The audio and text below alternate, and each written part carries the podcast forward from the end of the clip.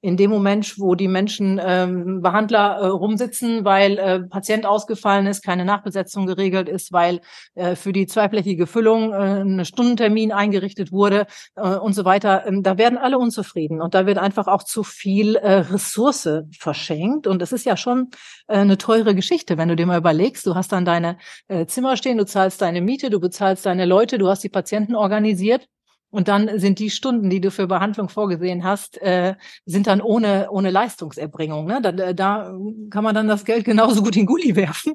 Also an der Stelle ja. äh, darf man aufpassen und einfach Routinen etablieren, die dazu führen, dass wir wirklich eine volle Belegung der Behandlungskapazitäten haben. Willkommen bei Dentale Themenwelt, der Podcast, der sich auf spannende Bereiche der Zahnmedizin konzentriert.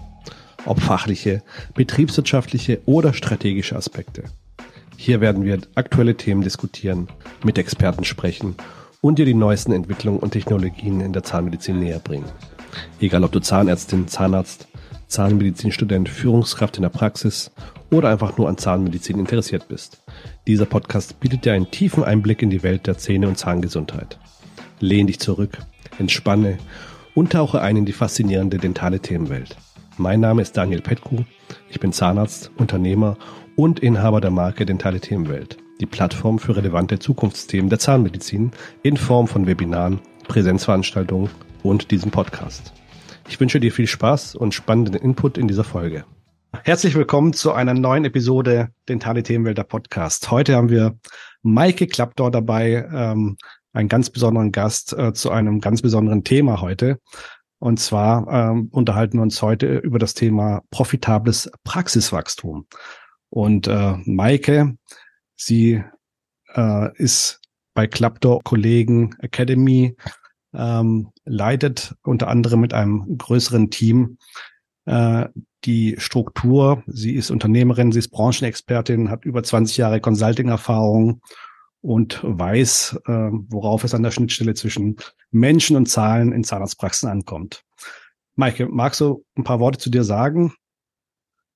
Ja, herzlich willkommen genau. an die Zuhörerschaft. Vielen Dank, Daniel, für die Einladung zu diesem Podcast. Bitte. Genau, unser Schwerpunkt mhm. ist die Zahnarztpraxis, die große Zahnarztpraxis zunächst als Consulting-Unternehmen, seit drei Jahren als Academy. Wir bilden Führungskräfte aus für Zahnarztpraxen und ähm, ja, kennen uns aus mit profitablem Praxiswachstum aus verschiedenen Perspektiven und ich freue mich sehr, dass wir beide uns darüber unterhalten dürfen heute. Ja, Maike, Ihr betreibt ja nicht nur eine Academy für Führungskräfte in Zahnarztpraxen, sondern verfügt auch über, ja, wie du schon sagtest, über 20-jährige Erfahrung aus Consulting-Tätigkeiten mit Schwerpunkt Mehrbehandlerpraxis und Praxiswachstum. Wie würde das Ganze knackig auf, ähm, auf den Punkt bringen und die Essenz ähm, herausfiltern? Was ist dann die größte Herausforderung? Ähm, ja, das ist ganz spannend, Daniel. Ich bin auch ähm, dankbar für diese Frage ganz zu Beginn, weil äh, da kann man mal aufräumen mit so einem Mythos. Äh, oft wird ja gedacht, die große Praxis ist die kleine, mal drei, mal fünf, mal zehn. Mhm. Ist sie eben nicht. Also die große Praxis funktioniert völlig anders als die kleine. Und das äh, liegt daran, dass wir ähm, äh, Delegationsstrukturen brauchen. Wir brauchen Delegationsstrukturen. Ähm, wir arbeiten mit angestellten Zahnärzten, mit einem größeren Team. Das heißt also, die Inhaberzentrierung, Inhaberinzentrierung, die ich habe in der Ein- und Zweibehandlerpraxis, die habe ich im größeren Betrieb nicht mehr. Und deswegen ähm, habe ich auch äh, eine sportliche Herausforderung, äh, wirklich das Geld zu verdienen, das verdient werden darf, damit es auch ähm, in einem größeren Team, in einer größeren Struktur tatsächlich funktioniert. Ja, du hast gerade angesprochen, ähm, die kleine Struktur ist ja quasi inhaberzentriert. Ich meine, ich bin jetzt auch gerade so am Beginn ne, des Wachstums. Ich habe noch eine MVZ, eine recht kleine mit zwei Zimmern. Äh, wir sind aber jetzt gerade zu Beginn des Praxiswachstums äh, durch eine Übernahme einer weiteren Praxis. Im Oktober kommt eine größere Vierzimmerpraxis dazu. Ähm, was ist denn für dich das Thema ähm, Zentrierung auf einen, auf einen Behandler ja, oder auf die, auf den Kopf der Praxis? Ähm, Geht es dann schon bei zwei Praxen nicht mehr so einfach oder ähm, ja, du hast jetzt Herausforderungen? genau. Du hast jetzt natürlich jetzt das doppelte Ding da. Ja. Ne? Also du hast einerseits äh, den zweiten Betrieb und andererseits ähm, äh, ja aktuell noch eine starke Inhaberzentrierung mit mit deiner Praxisgröße. Das heißt, du hast dir direkt die die doppelte Nummer angetan. Ähm, es ist ja so, ähm, wenn du jetzt mal an das Thema Präsenzleistung denkst, ne, wo hast du deine Aufmerksamkeit? Da kannst du bei einem Betrieb und äh, bei deiner aktuellen Raumsituation, du kannst einfach, du hast deine Augen und Ohren überall. Und ähm, das verliert sich. Das heißt also, dass du ähm, schon mit dem zweiten Standort, aber auch wenn du jetzt nicht in den zweiten Standort gehen würdest, sondern nur wenn du beispielsweise auf äh, sechs, auf acht, auf zwölf Zimmer äh, äh, am vorhandenen äh, Standort erweitern würdest, dann hast du automatisch die Situation, dass du entfernter bist von Mitarbeitern, entfernter von Patienten und äh, damit verlierst du die Wirkung, deine Präsenzwirkung. Und diese ähm, äh, Präsenzwirkung und auch all das, was damit zusammenhängt, das ist sehr, sehr vielfältig, ähm, führt dazu, dass du ein System brauchst, ähm, das quasi ähm, das ersetzt, was um was es immer geht in der Zahnarztpraxis. Geld wird in der Routine verdient. Und ja. ähm, das ist dann schon ähm, ein völlig anderes System. Ähm, ja, Vielleicht ja, können wir das ja, ja, mal ein bisschen erhellen oder. Genau, genau. Also da hatte ich auch noch eine Frage. Und zwar, äh, man sagt ja immer, eine Führungskraft ja kann ja meistens so sieben bis acht Leute führen. Ja? Ist genau. es korrekt? Ähm, das ist natürlich die Herausforderung, äh, Forderung, weil wenn du jetzt von sechs auf auf 15, 20 Mitarbeiter äh, wächst, dann brauchst du auf jeden Fall Zwischenebenen ähm, in der Führungsgestaltung. Äh, ne? Äh, glaubst ja, du dann? Äh, ja, oder, oder, das brauchst du, ja. wenn ich da eben einhaken ja. darf. Aber mhm. ähm, klar, klassische Führungsspanne, du hast völlig recht. Nur es sind auch ganz andere Sachen. Also mhm. wenn du mhm. alleine ähm, oder meinetwegen auch mit einem Kollegen oder einer Kollegin Zahnmedizin machst, dann kannst du entscheiden, bin ich heute drauf, so, wie geht's mir heute, habe ich Lust, über die Füllung mit Mehrkostenvereinbarung zu reden mit dem Patienten oder geht's heute einfach mal aufs Haus, weil äh, bin gerade nicht so zum Plaudern aufgelegt oder kriegt der Patient mal eine PA-Vorbehandlung, weil das sieht so ein bisschen anders aus oder bricht, kriegt er vielleicht zwei oder ähm, ja, nee, hier, das, das sieht gerade so aus, äh, Endo könnten wir mit, mit äh, allen machen oder wir machen mal so eine Kassenendo, ach komm, soll schnell gehen, machen wir mal eben. So, das kannst du alles entscheiden. Ja, ähm, ja. Du bist da äh, täglich der Herr des Geschehens. Und das ist eben im größeren Betrieb Gift. Da brauchst du als ein Baustein brauchst du erstmal ganz präzise Vorgaben, damit alle auch in deinem Sinne und im Sinne der Qualität, die er anstrebt und auch im Sinne ähm, klarer organisatorischer Abläufe ähm, wissen, was sie zu tun haben und wie der Hase läuft. Ja. Weil ihr euch ansonsten, weißt du, äh, wenn die Menschen zu viel überlegen, äh, was ist denn jetzt dran, ähm, dann verlieren sie damit äh, wertvolle Zeit nicht nur, sondern haben auch eine Irritation. Und das wiederum, über Komplexität reden wir beide ja vielleicht auch noch, ja. ähm, das hat dann schon auch ähm, so, so ein weiterführendes äh, Potenzial für Arbeitgeberattraktivität und so weiter. Menschen wollen Klarheit. Mhm. Und da sind wir dann äh, bei der großen Praxis besonders aufgefordert, diese Klarheit auch zu bieten. Ja, du sprichst da gerade die Strukturen an. Meinst du, man sollte dann quasi sowas wie ein, ein Handbuch ähm, erstellen, quasi, was man jetzt von einer Praxis auf die andere draufpacken kann? Ja, auf oder jeden ist, Fall. Mhm, auf jeden Fall. Also ähm, erstmal ist ja auch wichtig, für welche Therapie steht ihr. Wenn du mhm. jetzt einen ähm, Standort hast, demnächst zwei, was ist das für eine Therapie? Wofür stehen wir? Ne? Das ist für die Positionierung wichtig und wissen wir ja, Positionierung, klar, Richtung Patienten, aber heutzutage ja noch viel wichtiger Richtung Team. Was, was darf man als Mitarbeiter in deiner Praxis erwarten? Warum sollen die Leute bei dir arbeiten und nicht beim, beim Kollegen und so? Das ist ja auch noch alles wichtig. Aber jetzt erstmal ähm, therapeutische Leitlinien, die werden leider ähm, häufig unterschätzt. Und das, das sind so ganz banale Fragen. Was passiert mit Neupatient 01? Welche Leistungen werden erbracht? Bekommt er einen CMD-Kurzbefund? Bekommt er keinen? Wie alt dürfen die OPGs maximal sein? Wird ein klarer Fokus auf PZR gelegt oder nicht? Oder äh, kriegt er direkt die Füllung in der ersten Sitzung? Ähm, wie CPA strukturiert? Äh, kriegt er den ZE-Plan schon sofort oder erst, wenn Entzündungskaries frei? Also diese ganzen Sachen, ähm, die brauchen eine schriftliche Festlegung, damit die Menschen in deinem Umfeld, die Zahnärzte, Zahnärztinnen jetzt erstmal primär, aber auch die Assistenzen, das hängt ja alles dran, dran, äh, wissen, wie der Hase läuft. Und ähm, äh, da habe ich jetzt äh, in den vielen Jahren immer wieder die Beobachtung gemacht, dass ähm, gerade PraxisinhaberInnen von größeren Betrieben sich manchmal scheuen, diese Festlegungen zu machen und auch dann davon ausgehen, hey, Kollege, Kollegin hat genauso studiert wie ich, wird es schon wissen. Ähm, und äh, mag sein, mag auch manchmal nicht sein. Jedenfalls, äh, wer in einer größeren Mehrwandlerpraxis arbeiten möchte als Angestellter, ist in aller Regel sehr, sehr dankbar, wenn diese Festlegungen stattfinden. Und ja, um deine Frage zu beantworten, ja. Mhm. heißt tatsächlich auch so eine Fibel, eine Praxisfibel. Ja. Erstellt ihr auch solche, solche äh, Fibeln, wie du es gerade nennst, äh, mit ähm, mit den Zahnärztinnen und Zahnärzten, die bei euch im Training ähm, reinkommen? Oder äh, nein, das machen wir nicht. Also wir sind ja ähm, primär ähm, okay. darauf ausgerichtet, dass wir Führungskräfte, wir haben jetzt auch äh, einen IHK-zertifizierten Praxisleitungskurs mhm. und da geht es mhm. wirklich darum, was muss an der Spitze der Praxis ähm, in Fokus, worauf legt man seine Aufmerksamkeit. Mhm. Und natürlich können wir Beispiele bieten dafür, für das, was wir gesagt haben, aber am Ende ist jede Praxis unterschiedlich, auch schon unterschiedlich weit, haben ja auch viele schon festgelegt. Das eine, das andere nicht. Und ähm, insofern geht es eher um die Prinzipien, ähm, die den Erfolg ausmachen. Das ist so mehr Inhalt unserer Arbeit. Okay. Also dann ähm, stellen wir fest, ähm, wir haben jetzt dann diese Strukturen, wir haben jetzt diese Fibeln quasi für die Praxis oder für die Praxen dann eben äh, erstellt.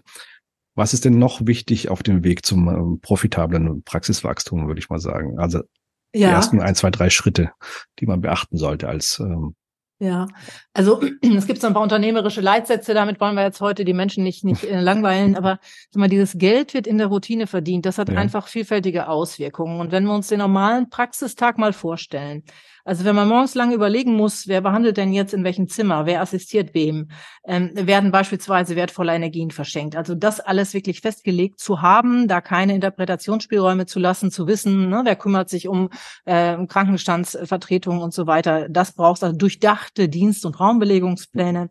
Und dann natürlich äh, das Terminmanagement. Äh, in der Terminierung wird die Produktivität gesteuert. In der Terminierung habe ich insofern auch den zentralen Schalthebel in der Hand. In dem Moment, wo die Menschen ähm, Behandler äh, rumsitzen, weil äh, Patient ausgefallen ist, keine Nachbesetzung geregelt ist, weil äh, für die zweiflächige Füllung äh, ein Stundentermin eingerichtet wurde äh, und so weiter. Ähm, da werden alle unzufrieden und da wird einfach auch zu viel äh, Ressource verschenkt. Und das ist ja schon äh, eine teure Geschichte, wenn du dir mal überlegst, du hast dann deine äh, Zimmer stehen, du zahlst deine Miete, du bezahlst deine Leute, du hast die Patienten organisiert und dann sind die Stunden, die du für Behandlung vorgesehen hast, äh, sind dann ohne, ohne Leistungserbringung. Ne? Da, da kann man dann das Geld genauso gut in Gully werfen. Also an der Stelle ja. äh, darf man aufpassen und einfach Routinen etablieren, die dazu führen, dass wir wirklich eine volle Belegung der Behandlungskapazitäten haben. Ja, und du sprichst von einer Praxis oder generell dann für, für alle Praxen, die dazukommen. Ja? Weil, ja. ähm, genau, also ich habe mir auch die Frage gestellt, klar, wenn man jetzt von einer Praxis auf die nächste Praxis skaliert, sage ich mal, ähm, aber auch wenn du jetzt, wenn ich mir jetzt überlegt hätte, okay, wie du schon anfangs erwähnt hattest, von zwei Zimmern auf acht Zimmer oder auf zehn, ja, ähm, ja. hoch zu skalieren. Da muss ich mir ja quasi als Praxisinhaber erstmal die Gedanken machen, ähm, habe ich überhaupt die Ressourcen, habe ich überhaupt das Team dabei oder die, die Strukturen in der Führungsebene, um ähm, dieses äh, Praxiswachstum zu gestalten. Ne? Ähm, äh, ja, genau, ja, das hast du ja eben selber auch genau, angesprochen. Genau. Also wenn ich dann ähm, als Inhaber alleine oder Inhaberin alleine da stehe und habe dann auf einmal keine zehn Leute mehr im Team, sondern dann 20 und ja. ähm, hab dann einfach diese äh, nicht organisiert, wer ist für die zuständig, dass sie ihre persönlichen Anlaufpunkte, den persönlichen Anlaufpunkt nicht mehr haben. Dann habe ich ja quasi so eine Kulturdelle. Ne? Dann ist das, was, was die Menschen gewohnt waren, hey, ne, Chef ist jederzeit für mich greifbar und hat eben immer ein offenes Ohr für mich und so weiter, das ist weg. Also ich brauche natürlich die Idee, wie kriege ich dann die Teamleiterstruktur aufgebaut und ohnehin ist vorher, der, der Punkt vorher ist noch einmal das Bewusstsein. In dem Moment, wo du selber nicht, nicht, äh, es, ähm, du nicht mehr überall sein kannst, dann brauchst brauchst du einfach als eine Komponente auch die Führungsmannschaft. Und äh, diese Führungsmannschaft, die ist schon richtig essentiell für alles, was danach passiert. Das kannst du auch in jedem Skalierungsbuch nachlesen. Es ist so diese ersten zwei, drei Leute, die, ähm, die da sind, drei, vier später. Das sind mhm. die entscheidenden auch für den weiteren Erfolg. Also die sind wirklich der Gradmesser, wie weit kommst du mit deiner ganzen ähm, äh, Praxisunternehmerschaft. Das ist ein stark, ist ein People-Business am Ende und auch an dieser ja. Stelle ähm, geht es los, ja. Mhm. Sprichst du auch von, also ganz konkret von Praxismanagerinnen, Praxismanager, ja. die dann eben ja, äh, auf dieser genau. vier, fünf ähm, Personenebene ja. dann fungieren oder ja, genau. Praxismanagement und ähm, der Klassiker ist ja, ähm, ne, das ist die loyale Kraft dann irgendwie und dann äh, macht primär noch Abrechnung, wächst irgendwann in Praxismanagement-Aufgaben rein. Das ist ja so das, was ist. Und was wir schon feststellen, dass zu spät, oft zu spät, ähm, umgeschwenkt wird ähm, auf tatsächliche echte Praxismanagement-Aufgaben und äh, dass auch die persönliche Reife, die persönliche Dimension, dieses, was muss ich tatsächlich im Beziehungsmanagement zum Team, was muss ich da leisten, um ähm, auch attraktiv zu sein, damit die Leute bei mir bleiben, ähm, da wird oft ein bisschen spät reagiert. Also tatsächlich mh, drin zu haben, wie äh, baue ich dieses Führungsteam auf, Ähm, wen stelle ich ein? Ähm, das ist eine ganz entscheidende Frage. Ja. Ja, es geht aber auch für mich jetzt ähm, auch in die Richtung der Akzeptanz. Ne? Also ist im Team quasi die Akzeptanz für, für diese Führungskraft da? Also angenommen, die sind alle zusammen, haben wir, alle zusammen haben wir gestartet, ne? sind wir gestartet und ähm, daraus erwächst dann irgendwann eine Praxismanagerin, die ich mir rauspicke, ist mal sozusagen, mhm. ne? die ich dann fördere und ähm, fordere natürlich auch. Aber äh, weißt du, wie ich meine? Also ja, die, ich, weiß, was du genau die, dann, die, die ist dann quasi ein bisschen, ein bisschen dann höher gestellt, ja, und die muss dann ja. eben den anderen sagen, so, hör ja. mal her, das und das und das und das läuft nicht und das sollte so sein. Ja. Also da habe ich schon tatsächlich ähm, Sachen festgestellt, die dann eben auch darauf hinauslaufen, dass, dass das nicht so vom Team akzeptiert wird. Also ich weiß nicht, genau. wie deine Erfahrungen sind. Ne? Ja, Daniel, und äh, ne, wir haben 20 Jahre Consulting ja. gemacht und äh, machen jetzt eine Akademie und genau aus dem Grund, weil wir feststellen, dass ähm, es hängen einfach Ausbildungslevel und Arbeitsergebnisse, die hängen zusammen. Und wir können nicht erwarten, dass äh, ähm, wir von Menschen, wir mal, eine universitäre Prüfung erfolgreich absolviert kriegen, wenn sie gerade noch äh, auf dem Gymnasium sind. So, ne? Also wir müssen irgendwie gucken, dass wir die Leute natürlich ausbilden. Und deswegen ja. haben wir die Academy gegründet. Okay. Weil ähm, wie sollen sie es denn können? Ne? Du, du kannst, kannst ja auch ein Implantat setzen, weil, weil du die Zahnmedizin studiert und gelernt hast und ja. das alles aufgerüstet hast. Und was in Praxen noch ganz oft vorkommt, ist, äh, dass gedacht wird, hey, werden die schon können. Mit einem guten Menschenverstand und mit, mit so ein bisschen äh, Rhetorikfortbildung soll das schon funktionieren? Nein, es funktioniert nicht. Wir brauchen gerade an der Spitze dieser Praxen, brauchen wir Leute, die sehr aufgeräumt sind mit sich, die eine Selbstreflexion mitbringen, die wirklich Lust haben, das Potenzial der Menschen um sie herum zu erkennen, das zu entwickeln, die auch ähm, robust sind, die nicht alles sofort auf sich selber beziehen. Ne? Die, ähm, also das braucht schon eine gewisse persönliche Reife und ähm, äh, das wird schon ähm, noch nicht ausreichend erkannt, wie diese Führungsqualifikation und auch die Kulturwirkung die damit verbunden ist, wie die tatsächlich am Ende auch ein Booster für Praxisgewinne und für tatsächlichen betriebswirtschaftlichen Erfolg ist, das hängt über verschiedene Wirkungsketten ganz zentral zusammen.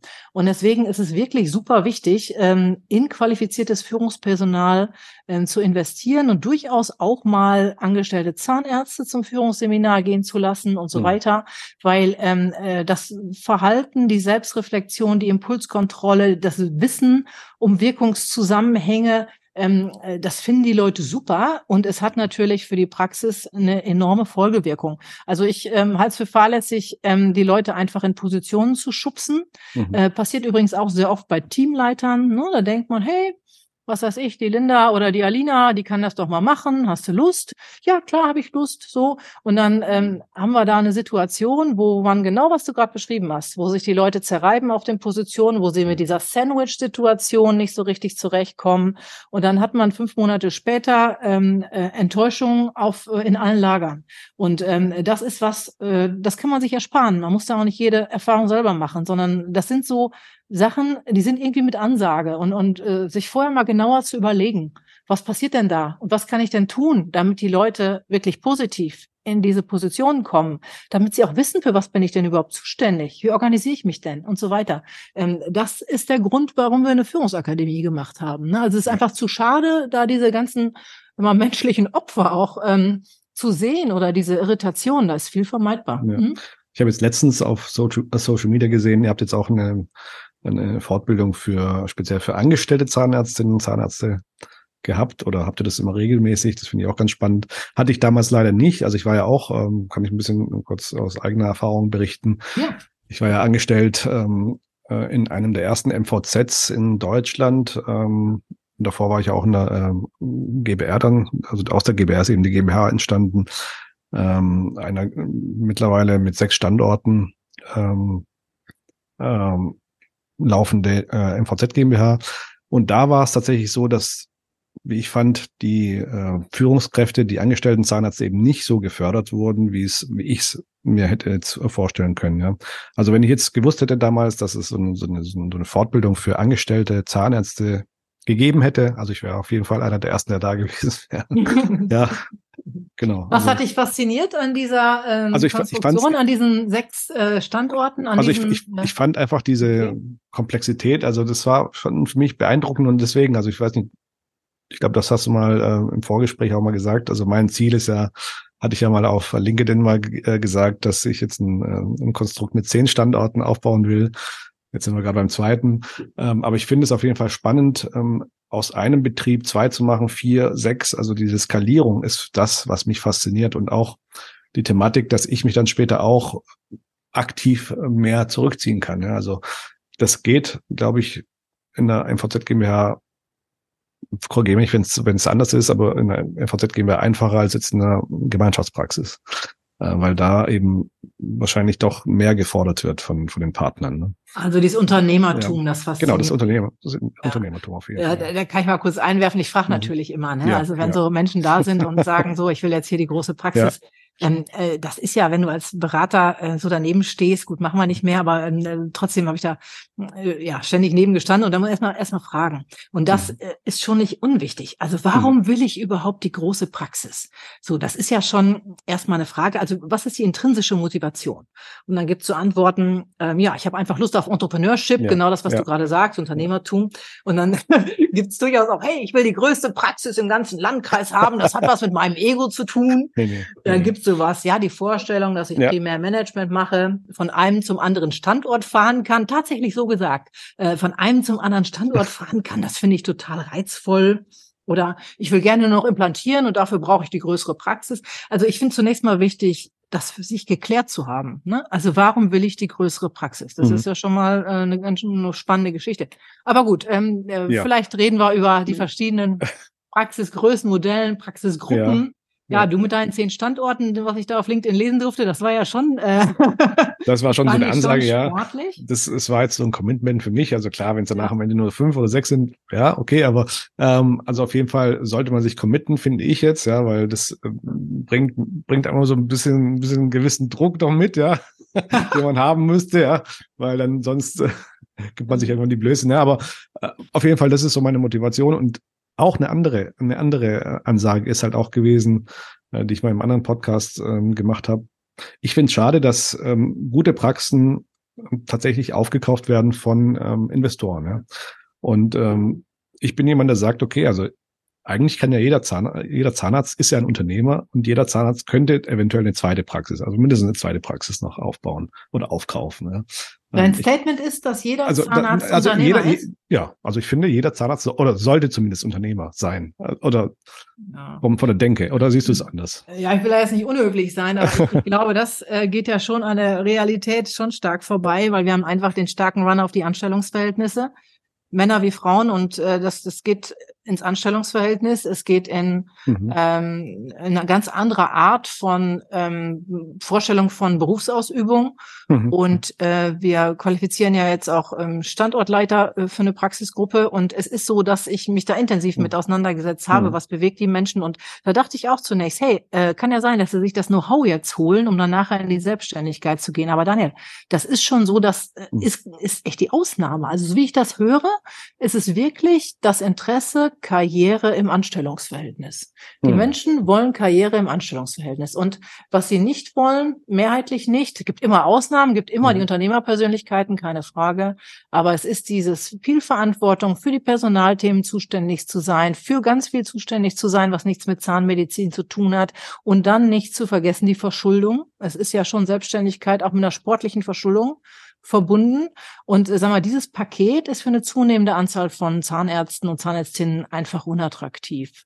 Aber es ist doch super, dass so Leute wie du auf der einen Seite dann die ähm, ja. äh, Anstellungsverhältnisse ja. bieten wollen. Und ähm, so muss es ja auch sein, damit am Ende der, der Markt äh, zwischen Angebot und Nachfrage sich. Ja, ja, das, das ist richtig. Aber mhm. mich überrascht ein bisschen die Aussage. Also ich merke natürlich auch den Trend der, ähm, der, der Anstellungsverhältnisse in der Zahnmedizin ähm, es sind immer mehr Frauen in der Zahnmedizin, was ja auch ähm, vielleicht irgendwann dafür, dazu führt, dass die, dass die Frauen auch später sich niederlassen, wenn sie sich niederlassen. Ähm, das hatte ich, glaube ich, auch mal mit Christian Brendel diskutiert. Äh, also ab 37, 38 im Durchschnitt. Ich weiß nicht, ob du das auch so bestätigen kannst. Äh, sind die weiblichen Niederlassungen ähm, dann da äh, und davor eben alles im, im, im Anstellungsverhältnis. Ähm, würdest du sagen, es gibt einen Unterschied zwischen Männern und Frauen in, in der Art der, der Niederlassung, des Entrepreneurships, äh, der Gedanken zum Unternehmertum oder?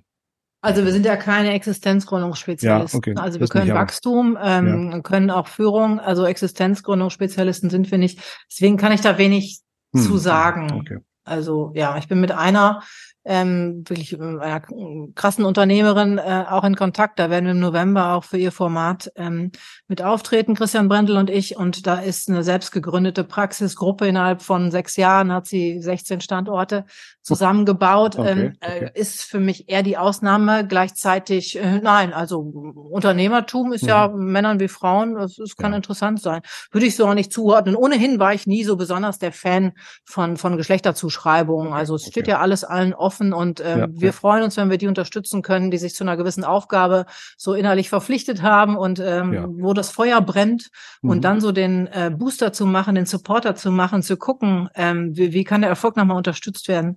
Äh, das ist ja die eigentlich reizvolle Aufgabe jetzt für Dienstleister wie uns.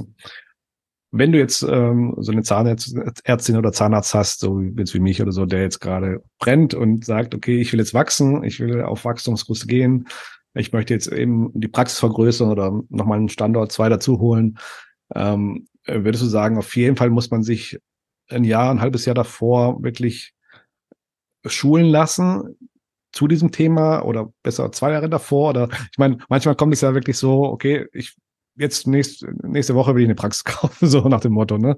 Ähm, ist es ratsam oder, oder muss man sich dann schon explizit lange davor Gedanken machen zu diesem Thema? Also ich empfehle schon äh, diese Entscheidungen, die ja nachwirkend sind, ja. wo du eine Menge Schulden hast, wo du ja. Verantwortung kriegst für Leute, Patienten wie Mitarbeiter, die sehr überlegt nur zu tun. Ähm, da habe ich einfach in den letzten, in, insgesamt in den ganzen Jahren viel zu viele Schnellschüsse gesehen, wo dann vermeintlich günstige Gelegenheiten sich nachher als ein äh, Desaster entpuppt haben, wo 100 Prozent mehr Arbeit und 10 Prozent weniger Gewinn über alles am Ende.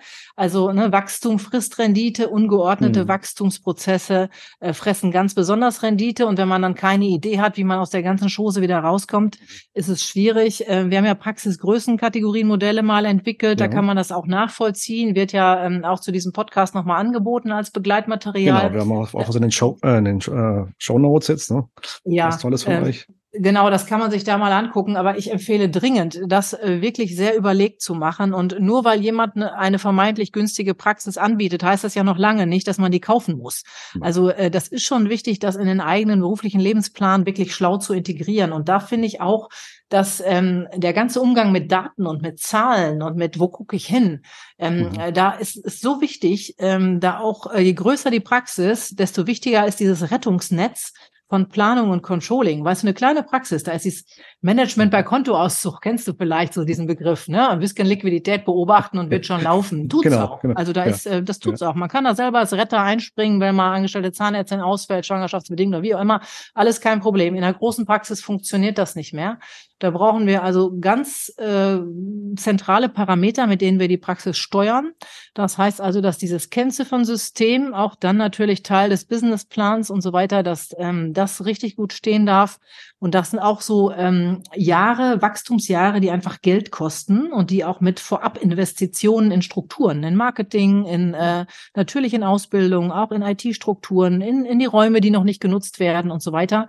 Ähm, das ist ja steuerlich Aufwand und äh, der wird gewinnmindernd abgezogen. Und äh, da braucht man schon eine vernünftige Gesamtidee und auch eine gute BWL-Planung, damit das Ganze nicht nach einem Jahr in der Prophylaxeabteilung der Bank ähm, landet. Ne? Also äh, das gibt's einfach zu oft. Ja, ja. Dass ähm, genau. sowas Schiffbruch erleidet genau. oder dass schwierige Phasen äh, werden dann ja oft überstanden, alles gut, aber ähm, man kann sich das alles ersparen. Und ja. insofern ist durchaus die BWL auch in unserer Arbeit und gerade für große Praxen eine ganz existenzielle Geschichte. Und du hast das eben ja auch so schön gesagt, Menschen und Zahlen in Balance. Ne? Darum genau, geht's ja. Du genau. kannst eine saubere so Kultur machen, du kannst mit Menschen gut umgehen, du kannst Leute gut bezahlen und trotzdem attraktive Praxisrenditen haben. Und äh, das ist so die Kombi. Es funktioniert. Ja.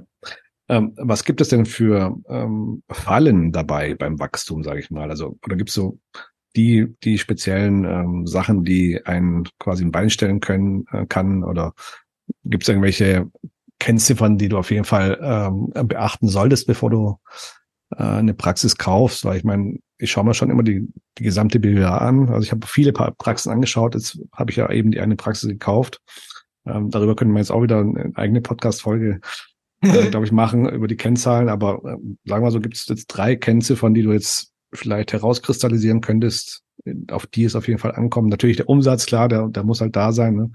Ähm, aber auch natürlich der Gewinn. Aber gibt es sonst, sage ich mal, die, die zwei, drei Kennziffern, die du vielleicht erläutern kannst? Ähm, ja, wo, wo ähm, jetzt nicht, ja, jetzt Praxissituation, Praxiskauf, das ist nochmal wieder was anderes, wenn da hm. eine Praxis durchleuchtet wird und ob sie gekauft wird oder nicht. Hm. Also das ist ja noch ein bisschen was anderes als ein profitables Praxiswachstum jetzt ja. ähm, erstmal generell anzugucken. Da jedenfalls stelle ich schon fest, dass rund um die Personalkostenquote ähm, äh, viel Wirbel ist und auch viel Desorientierung. Absolut. weil ähm, äh, das oft dazu führt, dass dringend notwendige Anpassungen in ZFA-Gehältern nicht gemacht werden, weil man meint, kann ich mir jetzt nicht leisten. Personalkostenquote ist eh schon zu hoch.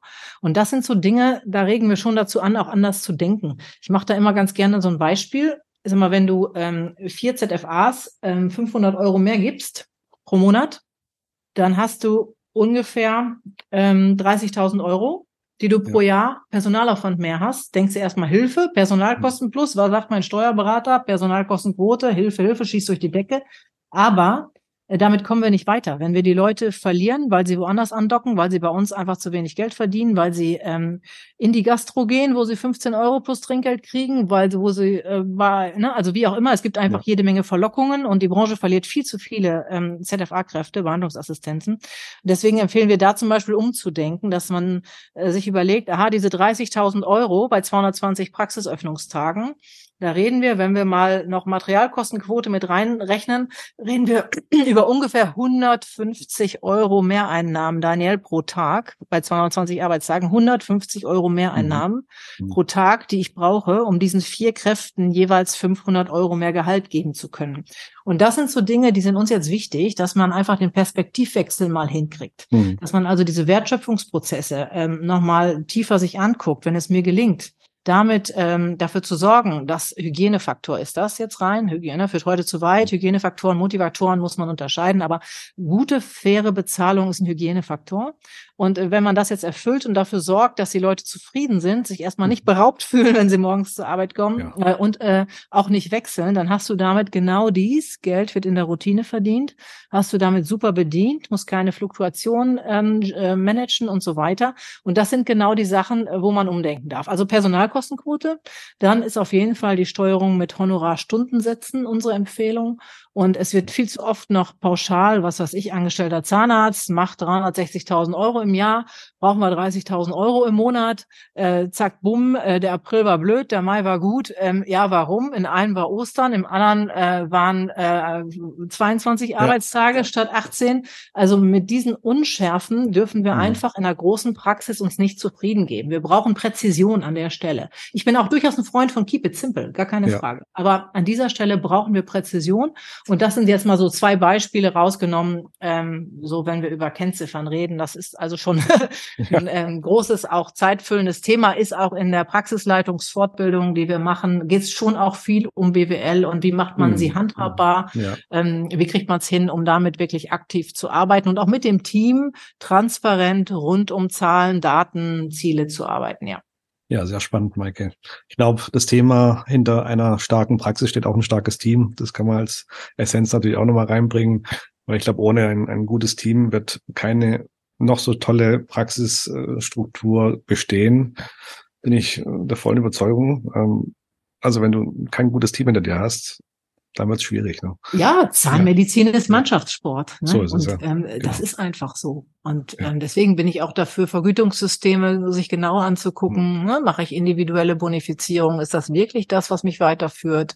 Oder komme ich vielleicht mhm. mit äh, Teamboni oder mit anderen innovativen Vergütungssystemen vielleicht doch ein Stück weiter in die Kultur, in das Miteinander, in den Schulterschluss, mhm. den ich für mir, für meine Praxis wünsche. Und je größer die Praxis, desto wichtiger, dass ich einfach auch alle Stellen besetzt habe. Stell dir vor, du hast dann deine zehn Praxen, Daniel, und ähm, hast äh, wunderbar, hast 30 Zahnärzte, aber hast vielleicht nur 15 ZFAs so. Ne? Das, das wird nicht gehen. Äh, das wird das nicht, wird gehen. nicht gehen. Genau. Und dafür frühzeitig Voraussetzungen ja. zu schaffen, ist natürlich auch ein Teil von umsichtiger äh, Führung. Ja.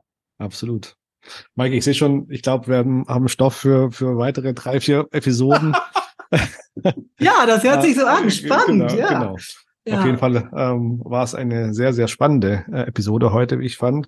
Darüber hinaus muss man auch sagen, du bist ja nächstes Jahr auch bei uns auf einem großen Event, Dentale Themenwelt. Ähm, ja, ich freue mich schon. In Stuttgart dabei äh, mit einer Keynote. Ähm, das kann man heute offiziell verkünden. Das habe ich noch nicht so angeteasert bisher, ah, aber ja. jetzt ist die Premiere.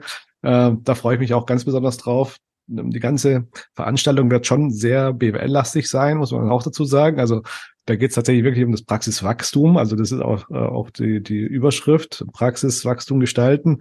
Äh, und da passt du ganz, ganz gut rein. Ja? Ihr seid Experten für Praxiswachstum, perfekt. Ja. Und, ja, Daniel, vielen Dank auch fürs, ja. fürs Vertrauen, für die ähm, Veranstaltung. Ja, wir freuen ja. uns sehr und haben ja mit Daniel Tondon auch so jemanden genau, im, genau. im Boot, oder gerade in einem aktuellen Kurs mit seinen Leuten, ja.